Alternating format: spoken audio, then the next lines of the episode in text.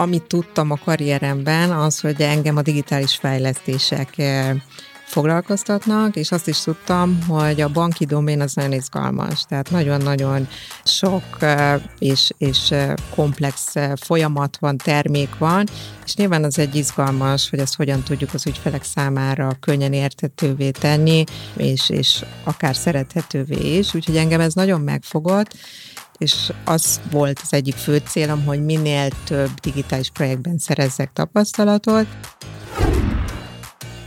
Valóban nagyon nehéz megtalálni és bevonzani, és megtartani ezeket a tehetségeket.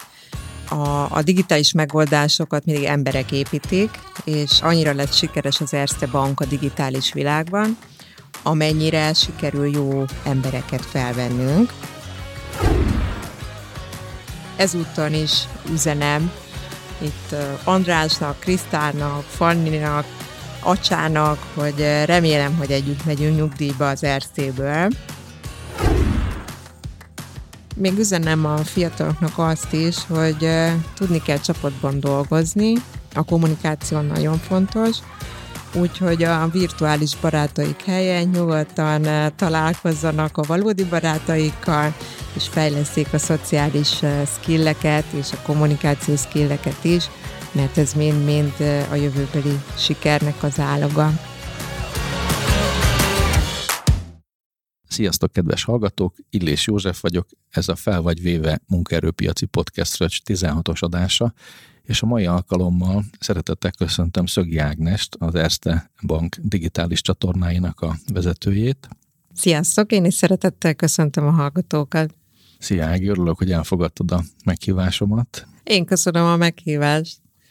Régóta ismerjük egymást, és kollégák is voltunk egy pár évvel ezelőtt, és a mai alkalommal arra gondoltam, hogy egy picit tekintsük át a jövő bankolását, illetve azokat a digitális megoldásokat, amivel a vállalat, illetve a lakossági ügyfeleket eh, a bankok megcélozzák. Te ugye az Erste Banknál nyakik benne vagy ebben a területben, és sok tapasztalatod van, és a karrierednek a legelején egy csomó digitális mobilbanki, frontend, korbanki fejlesztésben részt vettél. Egy nagyon szép ívet írt le a, a pályát, hiszen a business analyst üzleti elemzői pozícióból projektvezetőként, architektként, testmenedzserként csomó pozícióban dolgoztál. Jó pár pozícióban ezek közül, mint IDBC-s is, úgyhogy pontosan ráláttam, hogy milyen izgalmas projektekben vettél részt. Úgyhogy én majd kérdeznélek ezekről is, illetve arról, hogy milyen érzés volt jó pár külsős szállítói év után átülni az ügyfél oldalra, a vállalati oldalra, az Erste Bankhoz, és ott egy ilyen felelős pozícióban, vezetői beosztásban dolgozni, milyen kihívások azok, amik rátaláltak ezek között az új keretek között, és nyilván a jövő bankolásaig el fogunk jutni, és azokig a digitális megoldásokig, amiket fejlesztetek, és az ügyfelek nagy örömére bevezettek. Beszélünk majd a George-ról, ami nyilván egy kitüntetett terméketek és megoldásotok, és picit arról, hogy milyen módon alakult át az elmúlt években a, az ügyfeleknek a bankhasználati szokásai, erre hogyan készültek föl a bankok, akár termék és megoldás oldalról, akár belső folyamatok és működés oldalról is, hogy eh, folyamatosan egy jó szolgáltatást tudjanak kifelé és befelé is nyújtani. Úgyhogy sok izgalmas témával készültünk a mai alkalomra, de kezdjük egy picit talán a hallgatók kedvéért egy, egy rövid bemutatkozással, hogy eh, hogyan lettél te informatikus csaj és üzleti elemző. Szóval mi vezetett téged erre a pályára, amikor programozó matematikusként végeztél? Nagyon jó kérdés, és köszönöm ezt a hosszú felvezetőt, és már előre itt a, a téma felvetéseket.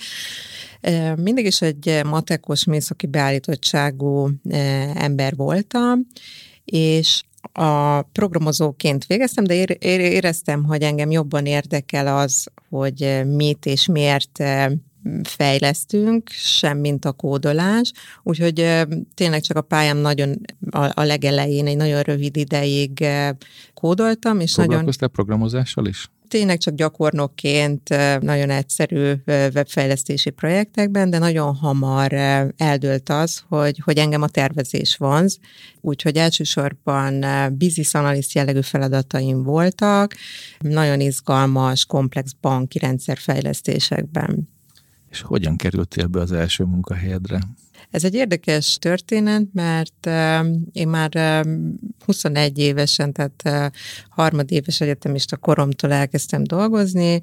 Egy nagyon kedves ismerősöm ajánlotta a Loxon céget, ott, ott kerestek pályakezdő fiatalokkal, és hát jelentkeztem, tehát megkértem, hogy a önéletrajzomat küldje, és hát volt egy, egy izgalmas interjú, Mondták, hogy alapvetően ők nem keresnek gyakornokat, mondtam, hogy én nagyon lelkes vagyok, és engem ez nagyon-nagyon érdekel. Úgyhogy így kerültem így a banki informatikának a világába. És ott rögtön már üzleti elemzőként dolgoztál, specifikációval, vagy pedig mik voltak a kezdeti lépések, ahogy ezt a szakmát elkezdted elsajátítani? Hát az első ilyen nagyon érdekes élményem az volt, amikor az első nap bementem egy projektstátuszra, és semmit nem értettem, tehát egy árva, árva szót sem abból, amit beszélnek, és tesztelőként eh, kezdtem el dolgozni. Egyébként nagyon szeretek tesztelni a mai napig. Szerintem ez nagyon jó arra, hogy eh, akinek analitikus gondolkodása van, végig gondolja azt, hogy hogy milyen lefutásai lehetnek egy-egy funkciónak, próbálja azokat az eseteket meghatározni, amik szerint tesztelünk. Úgyhogy nagyon-nagyon sokat lehet tanulni a tesztelésből, csupa olyan dolgot, amit utána vissza tudunk vezetni a tervezési feladatokra. Tehát akkor tesztelőként kezdtél, és szépen a, a tervezési feladatokkal kezdtél ezek szerint ezután foglalkozni. Ezek ilyen nemzetközi banki projektek voltak, ugye? Így van, így van. Volt magyar bank is közöttük, de dolgoztam egy, egy, egy romániai, egyébként pont a, az Erste romániai bankjának is egy nagy vállalati hitelezési rendszer bevezetésében. És utána jól emlékszem, te átmentél egy olyan fejlesztő céghez, ahol befektetési bankoknak fejlesztettetek informatikai megoldásokat? Igen, ez már később volt, de hogyha most így össze kell foglalni az elmúlt 15-20 évet, akkor akkor az mindenképpen egy izgalmas tapasztalat volt, amikor egy globális szoftvercégnél helyezkedtem el, product ownerként dolgoztam ott, és gyakorlatilag ez egy olyan cég volt, aki a top 20 investment banknak, tehát befektetési banknak fejlesztett különböző ügyfelek által használt megoldásokat, tehát ez, ez volt az első lépés már itt a digitális banki projektek felé, és nagyon-nagyon izgalmas volt találkozni azzal, hogy, hogy kollégáim voltak ugye New Yorkban, dolgoztak Hongkongban, tehát teljesen különböző időzónákban dolgoztunk ugyanazon a, a digitális terméken, és az ügyfelek között tényleg a, a top 20 befektetési bank ott volt, tehát a Goldman Sachs, a Morgan Stanley, a JP Morgan, és engem nagyon megfogott az az amerikai munkamorál és, és tempó, és az a fajta szemlélet, ahogy a digitális termékek fejlesztéséhez állnak. Egy picit a hallgatók kedvéért mesélje arról, hogy egy product owner mivel foglalkozik, mi volt ekkora feladatköröd? A product owner ugye az agilis világban az üzleti követelmények és igényeknek az első számú képviselője. Ő az, aki a roadmap-et összerakja, ő az, aki meghatározza az agilis csapat, a, a Scrum team számára, hogy adott sprintben, tehát adott iteráció során mi az a funkció, amivel foglalkozzanak, azt a funkciót azt, azt lebontja ténylegesen eh, követelmények, üzlet és IT követelményekre, és specifikálja gyakorlatilag ezt az egész eh, funkciót, illetve hát folyamatosan támogatja a fejlesztés eh, során a csapatot a felmerülő kérdésekben. Mi volt a legnagyobb nehézség ebben a feladatkörben számodra? Mennyire tudsz visszaemlékezni? Azért egy elég összetett feladatkörnek tűnik. Számomra a legizgalmasabb az, az volt, hogy gyakorlatilag a, a priorizálásért is én feleltem. Nagyon sok bank használta a mi termékünket, ez a software, ez a service modellben működő platform volt, és nagyon sok különböző fejlesztési ambíció fogalmazódott meg, E, nyilván ahhoz kell egy lényeglátás, és ahhoz kellett egy, egy rálátás az üzleti működésre, hogy ezek között dönteni tudjak, hogy mi az, amivel a legnagyobb értéket tudunk az ügyfeleknek teremteni. Ha mondjuk egy ilyen szerepben dolgozik valaki, akkor utána akár fejlődhet a karrierében tovább mondjuk szakmai vonalon, fejlődhet tovább vezetői vonalon, és egyre magasabb lépcsőfokokat meg tud mászni. Te a szakmai vonalat választottad különböző szerepekben. Ez mennyire volt tudatos, vagy mennyire az élet hozott neked lehetőséget?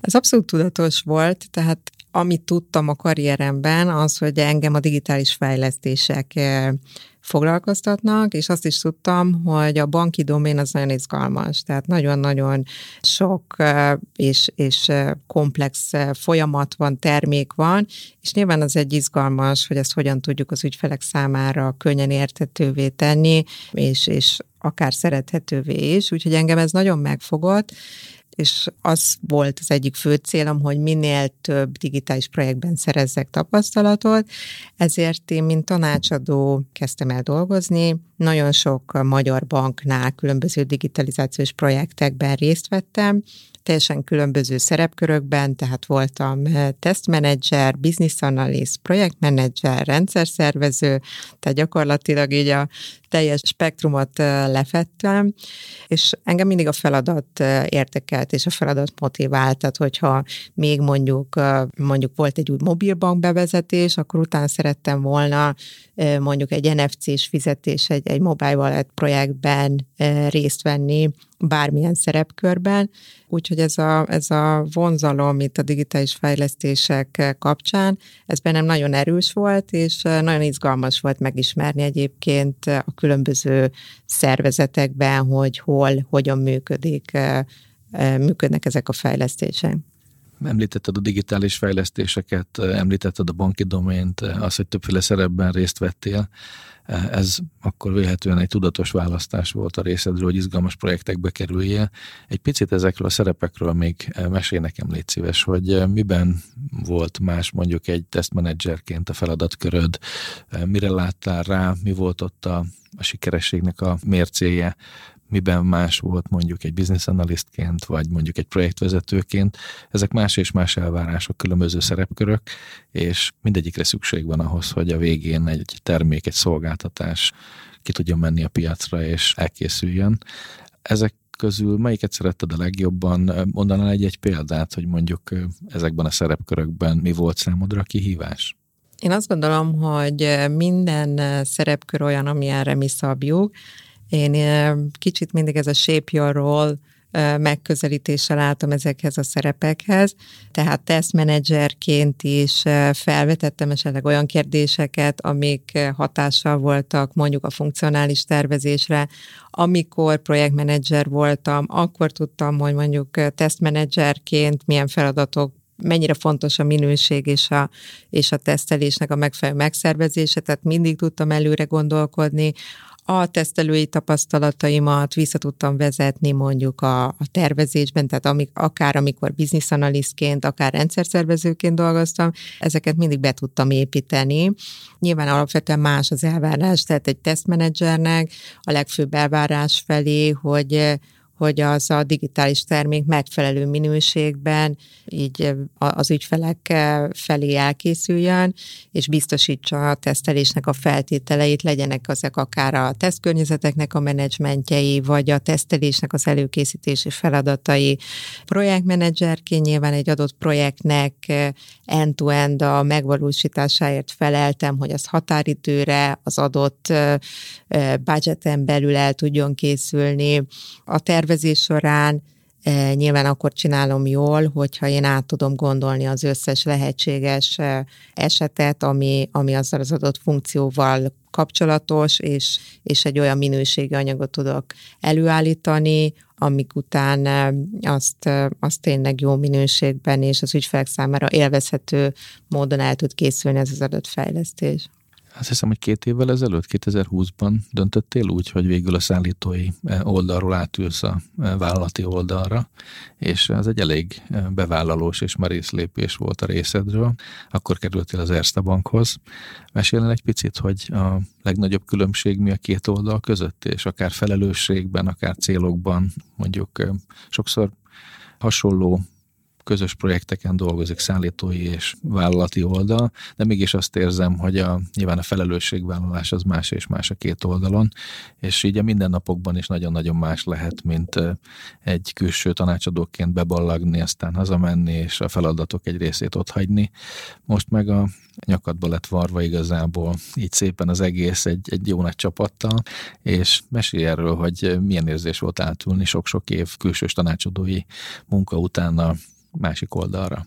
Ez egy nagyon érdekes kérdés, mert külső tanácsadóként is ugyanúgy elkötelezett vagy, hogy valami jó minőségben az ügyfelek által szeretetően elkészüljön, és külsősként mindig volt egy külsős tanácsadóként egy olyan érzésem, hogy én egy kívülálló vagyok, nekem az a feladatom, hogy a legmagas, legmagasabb minőségben elkészítsem azt, amivel megbíztak, Ugyanakkor, hogyha esetleg eh, mondjuk eh, én összeraktam egy döntés előkészítő anyagot, és ennek ellenére nem az a döntés született, akkor, akkor elfogadtam, hogy hát igen, én lehet, hogy nem ezt döntöttem volna, de valójában az ügyfél az, aki, akinek a megbízásából én dolgozom, és ennek megfelelően végeztem a munkámat. Egyébként nagyon sok korábbi ügyfelem fordult felém olyan megtisztelő kéréssel, hogy szeretnék, ha a csapatban dolgoznék, vagy a csapatukban dolgoznék, akár belsős munkavállalóként, de én szerettem ezt a szabadságot, amit ez a, ez a tanácsadói életforma kínált.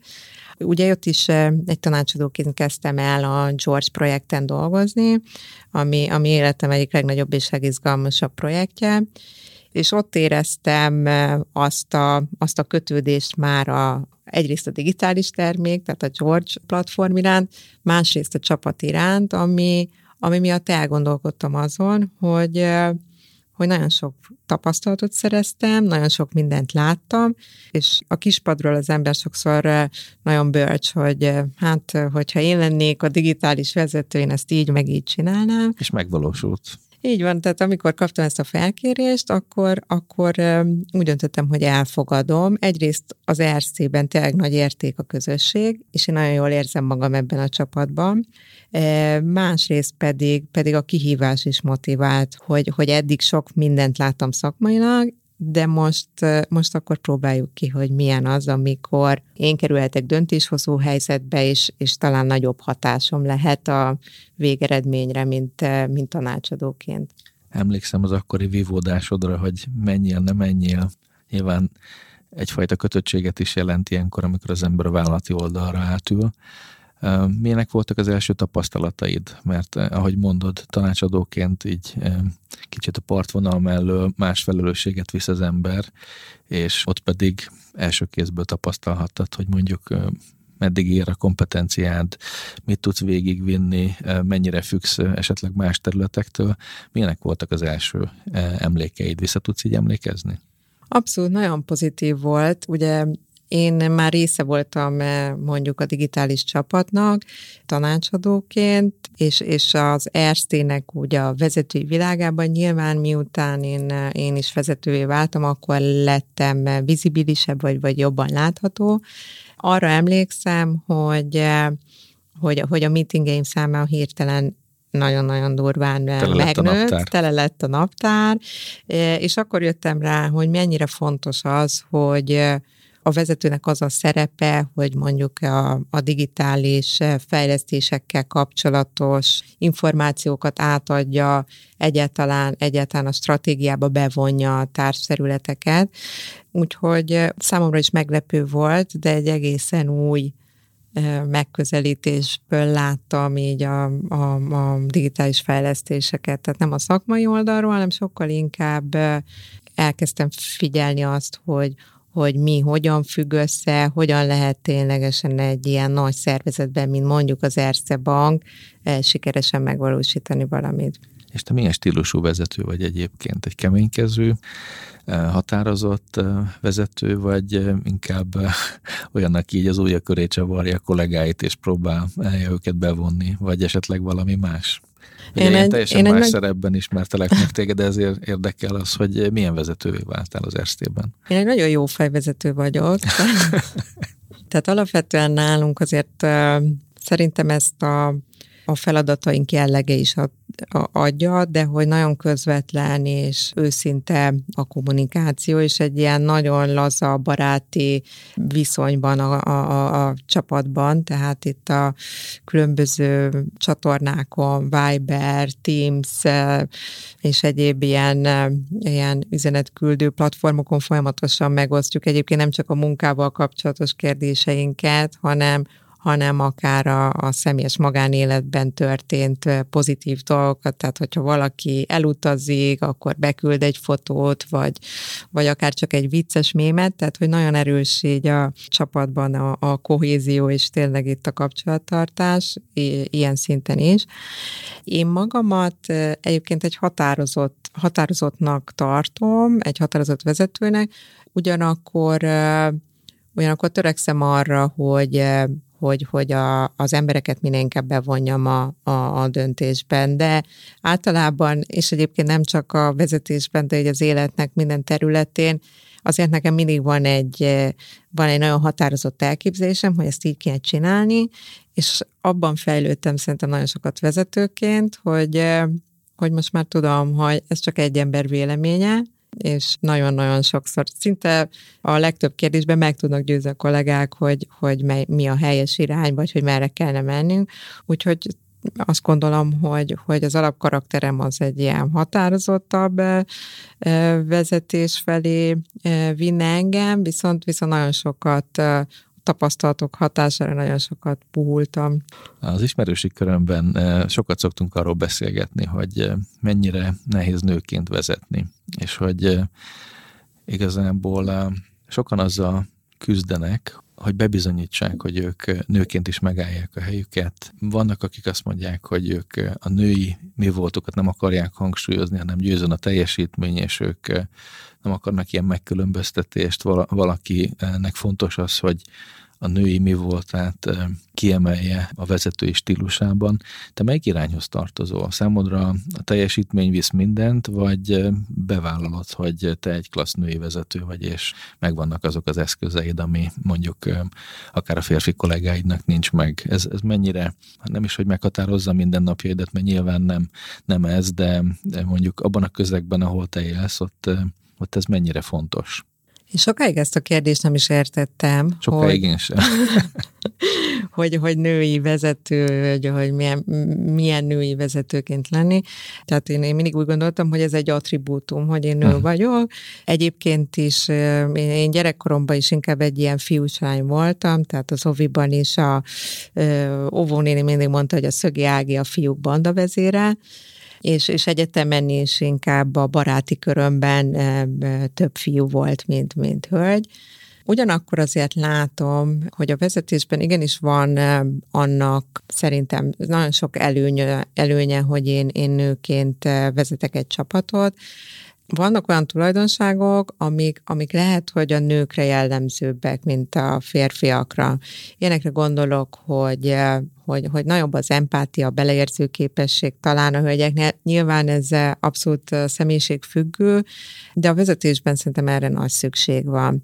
És ilyen szempontból, tehát hogy én azt, azt soha nem akartam így titkolni, hogy én, én nő vagyok, tehát a kolléganők ugyanúgy elbeszélgetünk a nem tudom, a ebéd közben a szépségápolási tippekről, tehát ilyen szempontból nincsen bennem ilyen, ilyen, ilyen fék, hogy nekem nagyon ilyen teljesítménycentrikusan kellene folyamatosan viselkednem. És az anyai szerepedet mennyire tudod ez mellett a vezetői szereped mellett jól vinni, hiszen egy szép kislánynak az édesanyja vagy, és nyilván itt a feladatokat össze kellett hangolnod. Hát 12 éves kamat, kiskamaszlányom van, és ez egy nehéz kihívás, tehát hiába azért ma már nem csak ugye a, a, a szülői szerepekben is egyensúly van itt a, a, a férfiak és nők között. Én azért azt gondolom, hogy egy kicsit talán még még, még a gyereknevelés nagyobb százalékban talán így a, a, a, a nőknek a feladata, és nagyon nehéz egyensúlyt találni a munka és a magánélet között, és erre én is folyamatosan tudatosan elkezdtem már figyelni. Ugye azért vagyok nehéz helyzetben, mert a, amit csinálunk munka, az, az nekem egyfajta szenvedély, tehát én, én nagyon szeretem nézni a különböző fintek megoldásokat otthon, és nézegettem, hogy a store kommentek mik voltak adott nap a George kapcsán, és nagyon nehéz egyébként kikapcsolni az agyamat, amikor hazamegyek. Kicsit összemosódik. Munkót, akkor. igen, abszolút összemosódik, és akkor, és akkor erre tudatosan figyelni kell, hogy igen, most vége a munkaidőnek, és akkor a családomnak is meg tudjam azt a kellő figyelmet adni, ami, ami szerintem nagyon fontos ahhoz, hogy minőségű időt töltsünk együtt. Kicsit kanyarodjunk a George felé vissza. Mesélnél erről a programról? Ugye tanácsadóként említetted, hogy már volt szerencséd ennek a kialakításában részt venni, és szerintem az egy nagyon-nagyon szerencsés állapot, amikor az ember látja megvalósulni a megoldást, és utána pedig annak a továbbfejlesztésében, működtetésében részt tud venni, látja az ügyfeleknek a reakcióit a piacon, ezeket visszacsatolja a fejlesztésbe. Úgyhogy te itt szépen a a teljes képet látod és láttad. Picit mesélj a hallgatóknak, hogy ez a megoldás miben más esetleg, eh, mi az, amire leginkább büszkék vagytok? A George ugye az Erste csoportnak a digitális platformja, jelenleg hat országban 7 millió felhasználó használja, tehát összevetve e, az Európában népszerű neobankokkal vagy fintek megoldásokkal úgyis lényegesen több felhasználónk e, van, tehát most a, a Revolutot vagy a Monzót nézzük is e, megállja a helyét ez az összehasonlítás, és 2021. februárjában vezettük be a George mobil alkalmazást és internetbankot az ügyfelek számára, kiváltva ezzel az addig működő internetbank és mobilbanki megoldást.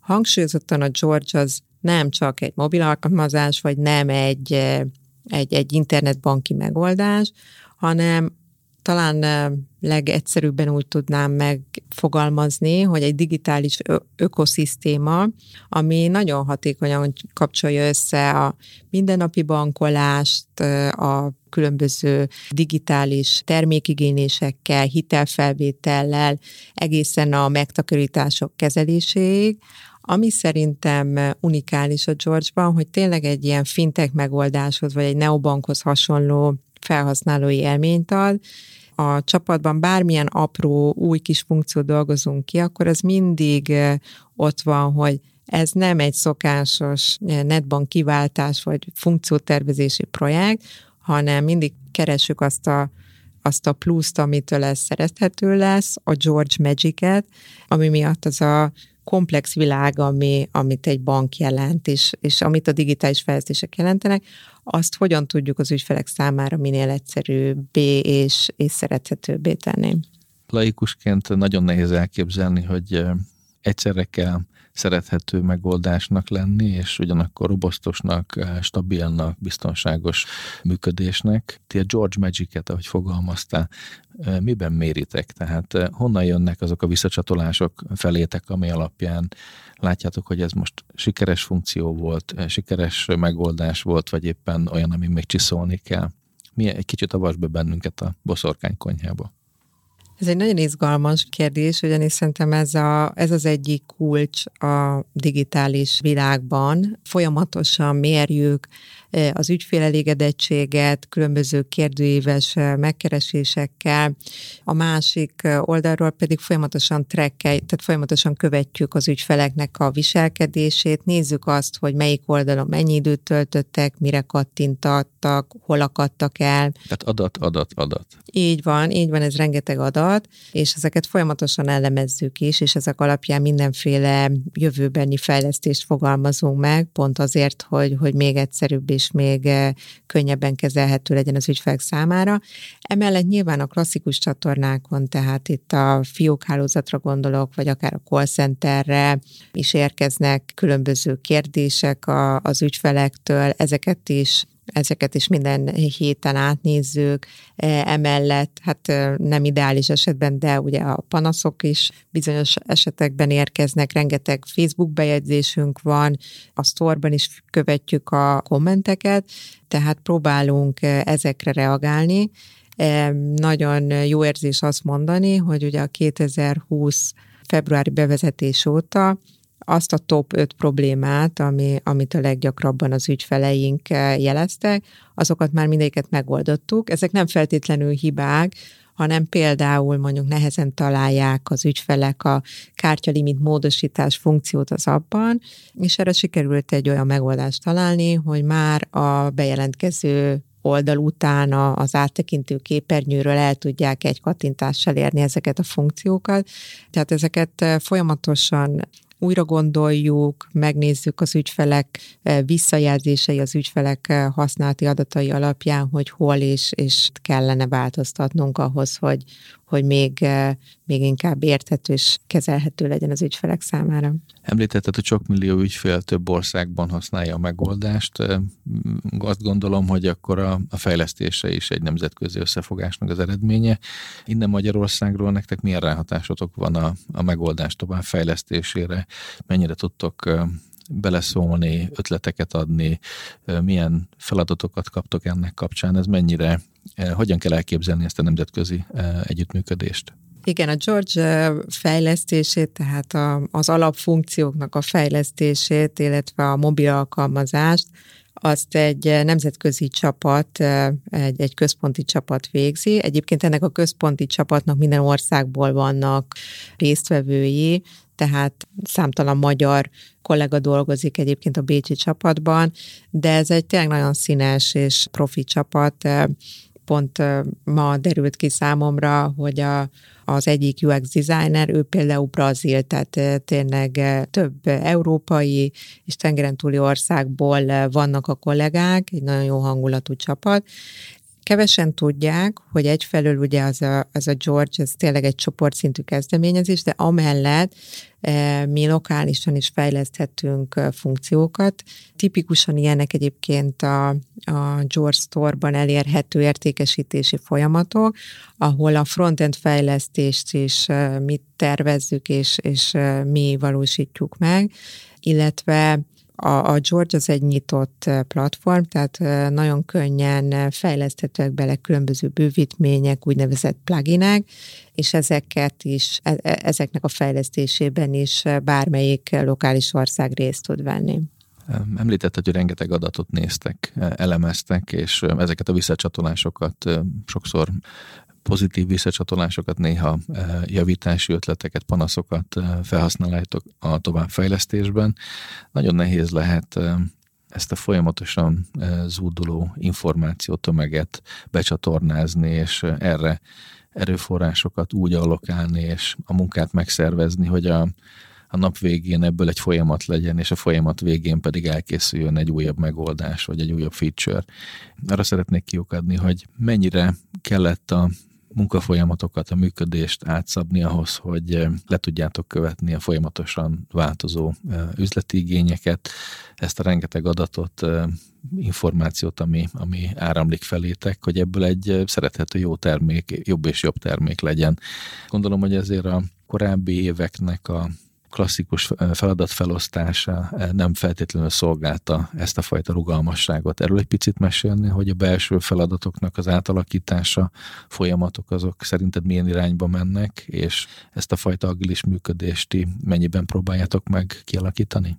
A George esetében eh, havi releaseink vannak, tehát minden hónapban megpróbálunk valami újdonságot eh, szállítani az ügyfelek számára. Tehát összeszeditek az igényeket, és ilyen csoportokban próbáljátok meg átadni. Szóval a kérdés arra irányult, hogy milyen módon kell a működést megszervezni ahhoz, hogy ezt a folyamatosan változó üzleti igényeket meg tudjátok ugorni, le tudjátok fejleszteni, reagálni tudjatok rá. Nagyon sok embert mozgatsz. Milyen irányba megy a munkaszervezésetek, hogy ezt a fajta rugalmasságot tudjátok folyamatosan biztosítani?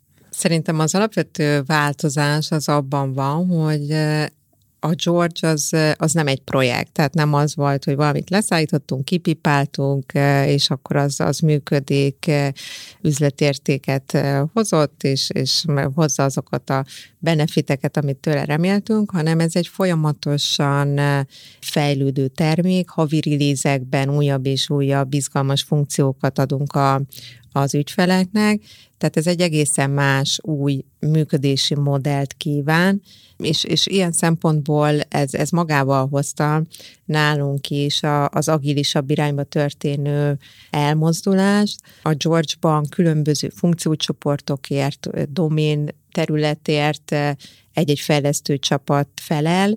Ők azok, akik mondjuk ezekhez a központi csapat által fejlesztett frontend funkciókhoz a szolgáltatásokat lefejlesztik, és ilyen szempontból még szervezetileg talán nem vagyunk teljesen agilisak, de, de azt mondhatom, hogy hogy ezek a határok, ami klasszikusan mondjuk az IT és az üzleti területek között vannak, ezek már most is eh, nagyon elmosódtak, tehát egy csapat van, aminek ugyanúgy része az a marketing szakértő, aki mondjuk egy adott funkció bevezetésének a, a, a marketinges feladatait szervezi, és ugyanúgy része mondjuk az a DevOps eh, eh, szakértő, aki mondjuk ezeket a funkciókat élesíti és az üzemeltetési feladatokat feladatokat ellátja.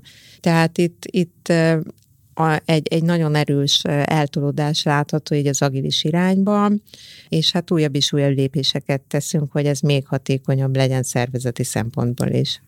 Picit mesélj a csapatodról, hogy milyen kompetenciákat sikerült összegyűjteni ahhoz, hogy ezt az egészet mozgásban, rendszerben tud tartani.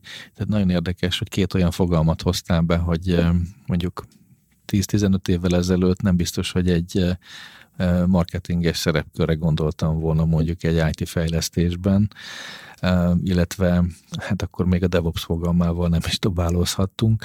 Én is azt gondolom, hogy szerintem ahogy a, az üzlet meg az IT rákényszerült a még szorosabb, még szorosabb együttműködésre, és szinte a piac ütőerén tartja az ujját, és ezek az információk folyamatosan áramlanak, ezt valahogy le kellett a működésben is, meg a kompetenciákban követni, és nagyon izgalmas, hogy ebbe az irányba hogyan, mennyiféle tudást kell bevonni ahhoz, hogy ez most működjön.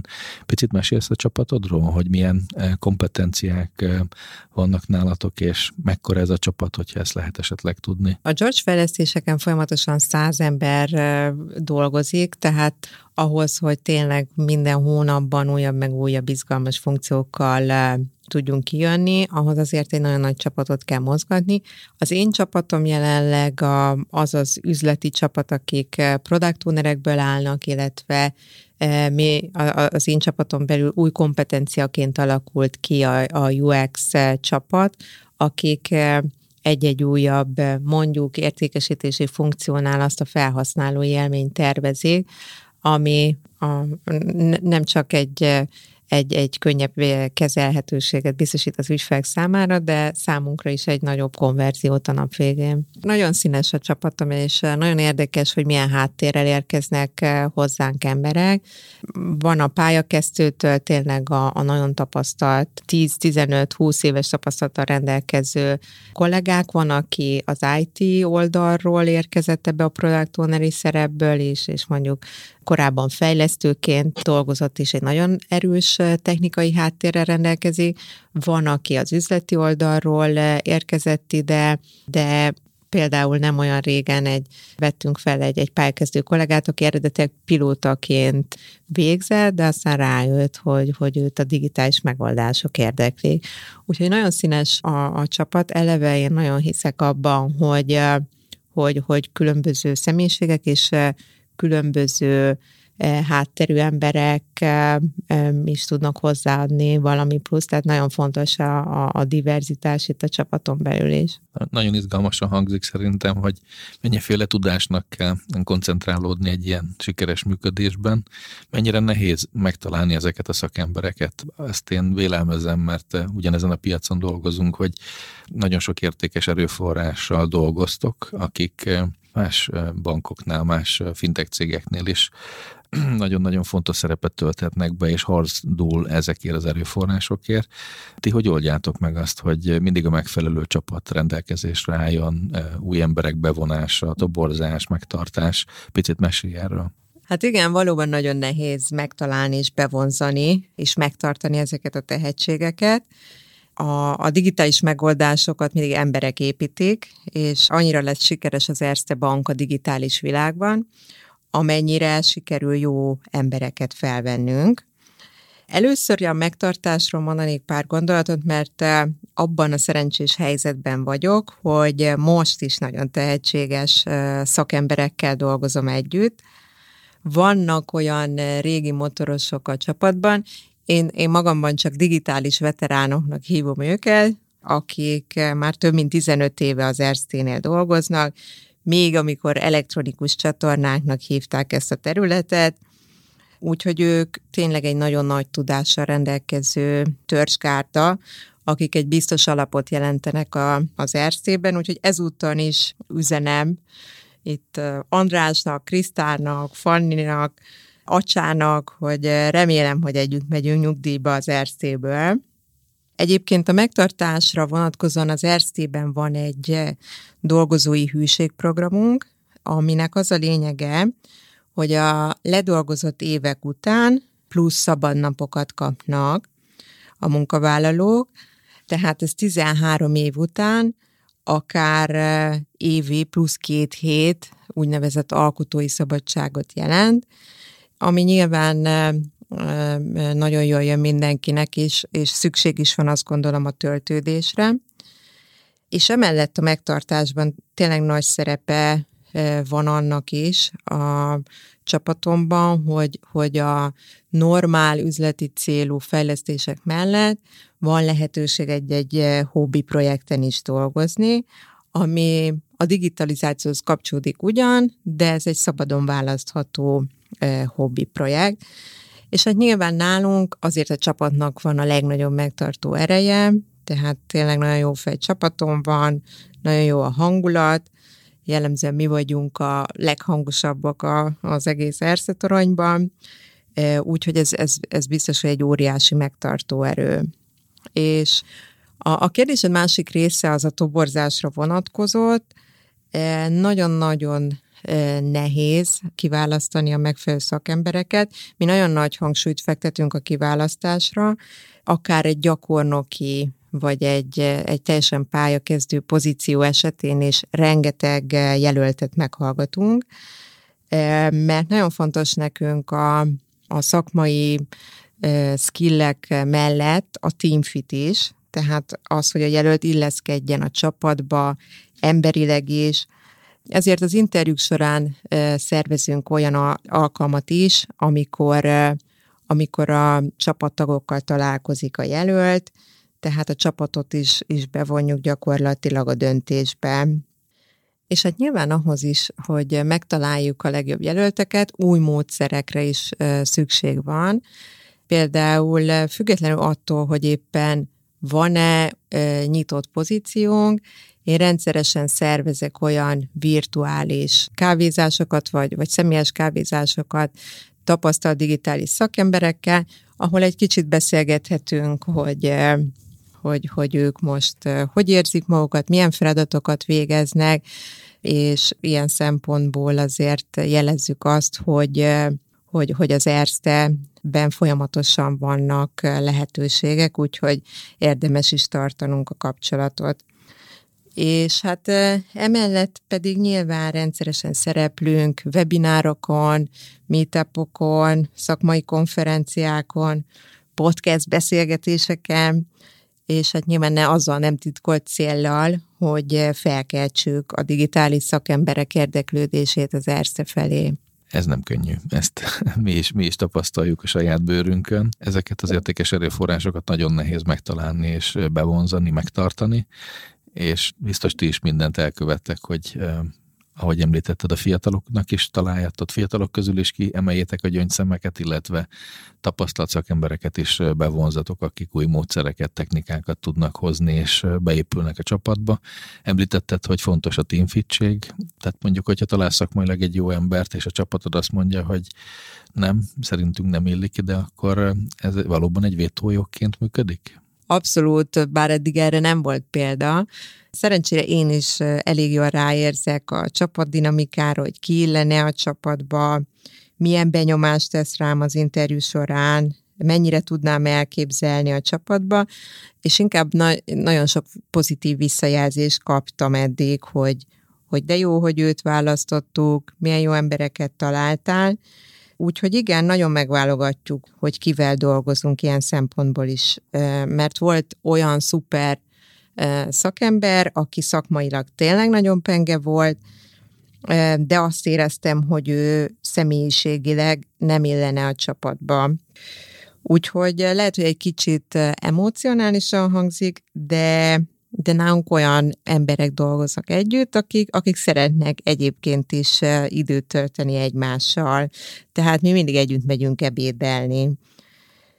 És persze az is nagyon jó, és ez, ez nagyon megkönnyíti nekem, mint vezetőnek a feladatomat, hogy vannak a csapatban nagyon integratív személyiségek, és ők nagyban segítik az új embereknek, az új belépőknek a, a beilleszkedését, úgyhogy nagyon hálás vagyok nekik.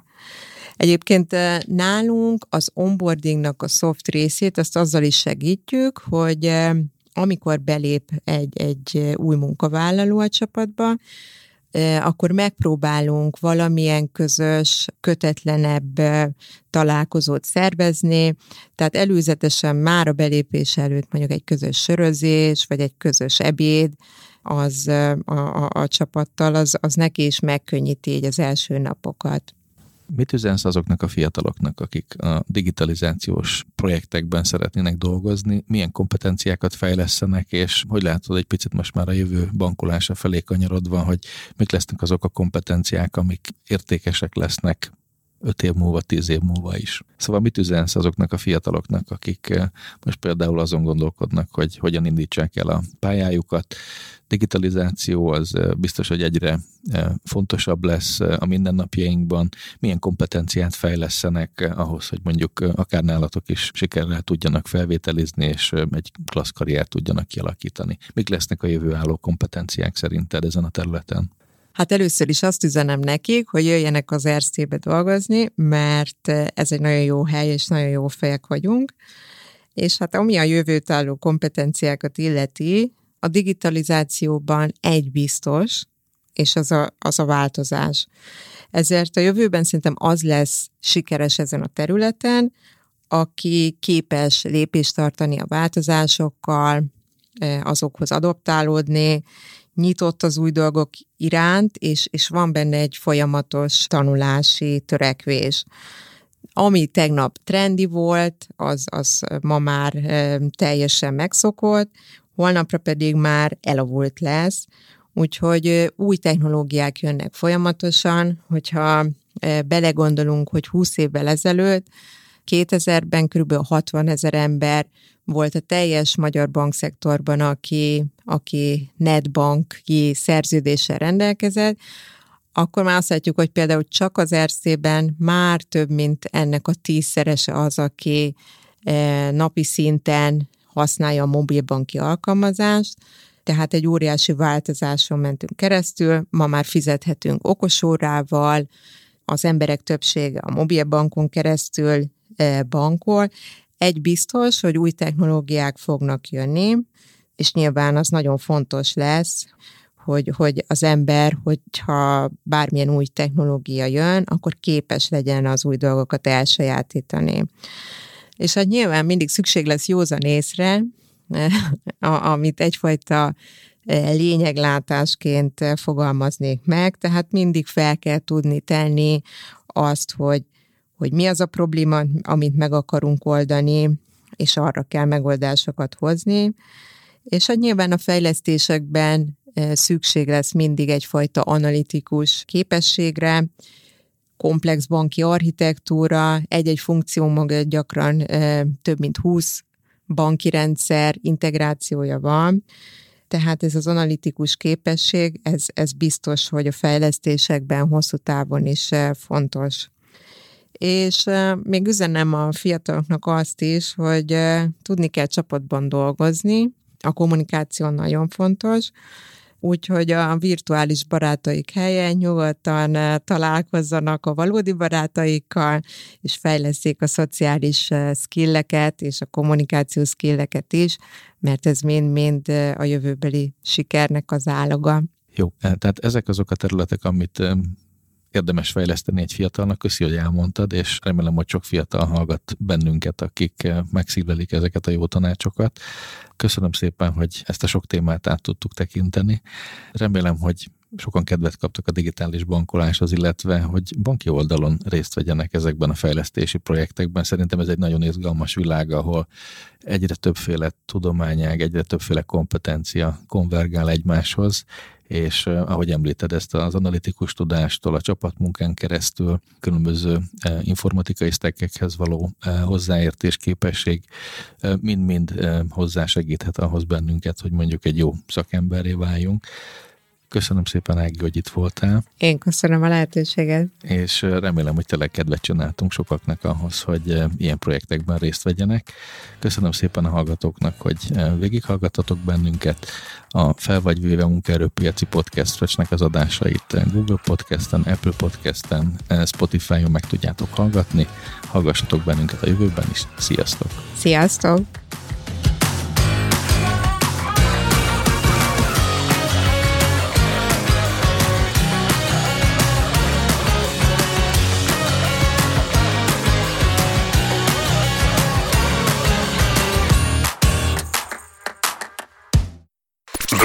Masters.